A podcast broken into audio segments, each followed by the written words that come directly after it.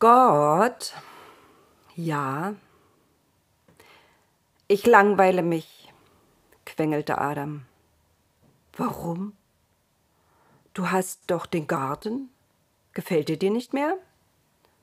Doch schon, erwiderte Adam. Ich habe alles nur für dich gepflanzt und ich habe mir so viel ausgedacht. Gott klang ein bisschen beleidigt. Adam lenkte ein. Es ist wirklich ganz großartig geworden, mein Paradies. Gott schaute ihn streng von der Seite an. Äh, dein Paradies, wollte ich sagen. Nein, wirklich, ich sitze nicht mehr in der Matschepampe. Es gibt Bäche mit frischem Wasser, es gibt Blumen und immer genug zu essen. Ich habe nie mehr Hunger, aber. Aber, forschte Gott. Aber ich bin allein. Du bist allein, entfuhr es Gott. Du hast doch mich. Jeden Abend gehen wir ein Stündchen spazieren durch dieses Paradies und unterhalten uns. Der Wind weht sacht, die Blüten duften. Reicht dir das nicht? Es ist so still, sagte Adam ganz leise. Den ganzen Tag über ist es furchtbar still. Könntest du nicht etwas erschaffen, was Geräusche macht? Geräusche, Gott dachte nach und ging dabei ein wenig schneller. Er selbst hatte Adam schließlich Ohren zum Hören gemacht. Da musste er sich wohl etwas ausdenken. An diesem Abend verabschiedete sich Gott früher als sonst von Adam. Die ganze Nacht brütete er über dem Himmel und über der Erde. Er dachte nach über die himmlischen Klänge und das Schmatzen der Matschepampe, wenn er darauf gelaufen war, früher, bevor es Adam gab und das Paradies. Er dachte an das Raunen des Windes in den Bäumen, an das Brausen der wilden Wasser, an den Gesang der Engel. Und als die Sonne wieder aufging, wusste er, was er zu tun hatte. Adam, rief Gott schon von weitem, steh auf, wir haben zu tun. Adam war schon längst aufgestanden. Eigentlich hatte er Gott schon erwartet an diesem Morgen. So gut kannte er ihn inzwischen. Er musste nur ein bisschen unzufrieden sein und etwas nörgeln, und dann dachte sich Gott etwas aus. Gibt es noch irgendwo Matschepampe? fragte Gott. Ja, erklärte Adam, mehr als genug, und führte ihn voller Stolz zu dem Ufer eines Baches. Gott nahm einen Klumpen der roten Erde und begann etwas zu kneten. Ein Bauch, vier Beine, ein Kopf, mit Augen, Mund, riesigen Ohren und einer Nase, die war so lang, so lang wie. Adam hatte noch kein Wort dafür. Warum machst du so eine lange Nase? fragte er Gott, damit ich es leichter habe, ihm Atem einzuhauchen. Das Wesen gefiel Adam sehr. Pass auf, sagte Gott, ich forme, du sagst den Namen. So wie du es nennst, soll jedes Wesen heißen und schon stand es vor ihm riesengroß und grau. Eh, fantastisch, staunte Adam. Ich nenne dich Elefant. E Elefant. Kann es auch Geräusche machen? wollte er wissen. Und schon hob das Tier seine lange Nase, rollte sie etwas ein und trompetete los. Cool, fand Adam. Machst du mir noch eins davon? Und Gott knetete Elefant Nummer zwei. Jetzt kommt aber etwas anderes. Ich mach immer nur zwei, sonst wird es mir langweilig.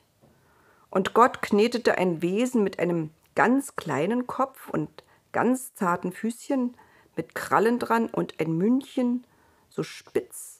Das hatte Adam noch nie gesehen und anstelle von Armen, was bekam dieses Wesen? Gott hauchte ihm Atem ein und ehe Adam danach greifen konnte und meins gerufen hatte, hatte sich das Wesen schon in die Luft erhoben und saß nun im Kirschbaum. Ich nenne dich Meins, meins, me, Meise, rief Adam dem kleinen Wesen zu, und wie zur Antwort zwitscherte die Meise ganz hoch und hell. In der Zwischenzeit hatte Gott schon Nummer zwei geformt und ihm Leben eingehaucht. Nun saßen die beiden Meisen zusammen auf dem Ast, die beiden Elefanten erkundeten das Paradies und tröteten aus der Ferne. Wo sie entlang gegangen waren, da waren das Gras und die Blumen zerdrückt. Adam zog die Stirn kraus.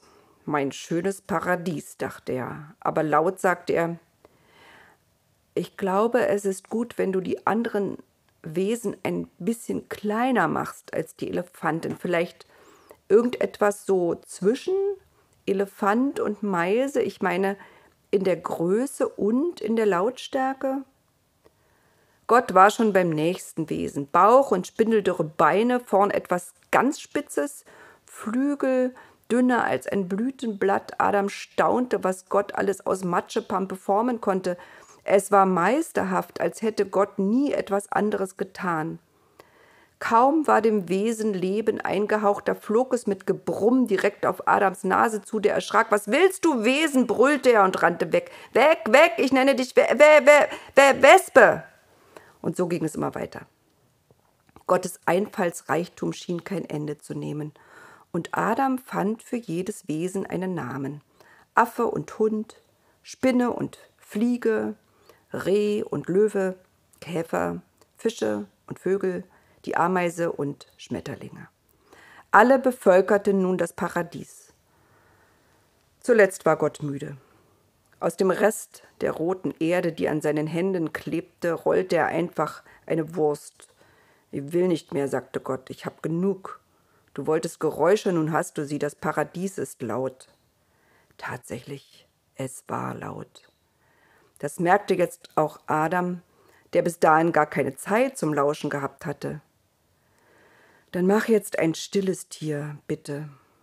Gott gähnte und hielt sich die Hand mit der Wurst aus Matschepampe vor den Mund, um nicht unhöflich zu erscheinen. Da erwachte das Wesen zum Leben. Es hatte keine Stimme und keine Beine. Sich windend verschwand es im Gras. Was war das denn? fragte Adam. Nenn es, wie du willst. Ich höre auf für heute gute Nacht. Und ohne ein weiteres Wort zu verlieren, verschwand Gott aus seinem Paradies. Er brauchte jetzt erstmal Ruhe. Die nächsten Tage waren aufregend für Adam. Morgens wurde er vom Gezwitscher geweckt, etwas später schnatterten die Wesen, die am Wasser lebten. Er hatte sie Enten und Gänse genannt. Dann hörte er Schreie und Rufe, Bellen und Kreischen. In den Mittagsstunden, wenn alles schlief, wegen der Hitze, konnte Adam das Summen und Flirren der kleinen Wesen hören. Am Nachmittag herrschte wieder ein heilloses Durcheinander der Stimmen. Zur Abendstunde zirpten die Zikaden. Schließlich in der Nacht, wenn er sich zur Ruhe legte, quakten nur noch die Frösche. Die Nachtigallen sangen und die Hirsche gaben von Zeit zu Zeit unheimliche Töne von sich. Nach ein paar Tagen merkte Adam, dass die Wesen nicht nur Töne von sich gaben, sondern dass jedes Wesen auch seine Eigenarten und Besonderheiten hatte. Adam lernte, wenn er nachts fror, suchte er die Bären auf und kuschelte sich an ihr Fell, dann schlief er besser. Wenn er Langeweile hatte, besuchte er die Affen. Adam stellte sich unter einen Baum und zählte bis zehn. Die Affen versteckten sich, aber sie kletterten so flink durch die Äste der Bäume, dass er sie nie entdeckte. Wenn er losging, sie zu suchen, dann sprangen sie über seinen Kopf hinweg zu dem Baum, an dem er gestanden hatte. Immer verlor er das Spiel. Dann ging er zu den Panthern und fragte sie, ob sie mit ihm um die Wette laufen würden. Die Panther taten das gern, aber sie waren viel schneller als Adam. Auch bei diesem Spiel verlor er. Und wenn er mit den Nilpferden baden wollte, dann war es langweilig, denn sie hatten keine Lust, mit ihm im Wasser zu toben. Still lagen sie da, und schnauften nur genüsslich. Also ging Adam zu den Wölfen und fragte, wollen wir uns balgen? Das taten die beiden gern, aber sie waren stark und wendig und Adam trug Kratzer und blaue Flecken davon, die ihm wehtaten. Dann schauten die Wölfe betreten zu Boden. Ich weiß, ihr wolltet mir nicht wehtun, sagte Adam dann zu ihnen und ging zum Bach, um seine Wunden zu kühlen. Da saß er nun und war wieder allein. Alle Wesen waren zu zweit und schienen sich wunderbar zu verstehen. Ihr geht mir tierisch auf die Nerven, dachte Adam. Und da musste er lachen. Ihr seid Tiere, rief er durch das Paradies. Ihr seid Tiere und ich bin Adam, der Mensch. Jetzt hab ich es. Ihr seid anders als ich. Ihr könnt nichts dafür, aber ich, Adam, ich habe euch allen Namen gegeben. Ihr könnt schneller laufen als ich, ihr seid stärker und könnt besser klettern als ich. Ihr könnt fliegen, ihr könnt schwimmen, aber ich, ich bin ein Mensch. Ich habe die Sprache, ich rede mit Gott. So lärmte er noch eine Weile, bis Gott erschien und Adam endlich schwieg. Bist du nun glücklich? fragte Gott. Ich weiß nicht, antwortete Adam, ohne lange nachzudenken. Gott verlor langsam die Geduld. Was wollte es noch, dieses Menschlein? Er hatte es sich ausgedacht. Er hatte ihm Ohren gemacht, mit dem er ihn hören konnte, und auch die Wesen, die Adam nun Tiere genannt hatte. Er hatte ihm einen Mund gemacht, der so beschaffen war, dass er sich mit Gott unterhalten konnte und nicht nur schreien oder zwitschern, zirpen oder brüllen. Was willst du denn noch, du Adam Menschlein? Kannst du nie genug bekommen? fuhr Gott ihn an. Mach mir ein zweites Menschlein, sagte Adam und blickte dabei sehr ernst. Bitte, setzte er hinzu. Mit den Tieren ist es nicht schlecht, aber wirklich, ich fühle mich immer noch allein. Kannst du nicht noch so ein Menschlein machen wie mich? Es ist noch genug Matschepampe da. Ich zeig dir auch eine gute Stelle. Gott schwieg lange. Er dachte nach. Ich kann kein zweites Menschlein aus Matschepampe machen, erwiderte er endlich. Warum nicht? fragte Adam. Und zum ersten Mal spürte er, wie sein Herz schneller pochte, anders als wenn er vom Rennen außer Atem war, mehr so wie nachts, wenn ihm kalt war. Es war wie ein Stich. Nie hatte er die Einsamkeit inmitten des herrlichen Paradieses so deutlich gespürt wie jetzt in diesem Moment. Bitte, setzte er noch einmal hinzu, und es klang flehend. Es gibt nur eine Möglichkeit, sagte Gott. Wenn es ein Menschlein sein soll, genau wie du eines bist, mit Ohren, die mich hören, und einem Mund, der mit mir und mit dir sprechen kann, ein Menschlein, das Worte erfinden kann, ein Menschlein, das sich so nach dir sehnt, wie du dich jetzt schon nach ihm sehnst, dann gibt es nur eins. Und Gott schwieg wieder. Sag schon, rief Adam, dessen Herz immer schneller pochte. Ich muss dir wehtun, antwortete Gott. So wie die Wölfe? fragte Adam vorsichtig und legte den Kopf ein wenig schief. Schlimmer, sagte Gott. Noch schlimmer? Adam konnte sich nicht vorstellen, dass Gott ihm, Adam, den er doch liebte, wehtun würde. Gott seufzte. Wenn es ein Menschlein sein soll, das du so lieben kannst wie mich, wenn es ein Menschlein sein soll, das deine Sprache spricht, dann muss ich ein Stück von dir nehmen, ganz dicht am Herzen muss es sein. Adam hielt sich vor Schreck die Seite. Aber warum? damit ihr beide Menschlein seid. Ich kann nicht zwei verschiedene Menschen machen. Ihr wäret euch fremd. Und wie soll das gehen? fragte Adam. Er konnte nicht glauben, dass Gott es nicht schaffen würde. Die Sonne war schon fast untergegangen. Gott strich Adam vorsichtig über den Kopf.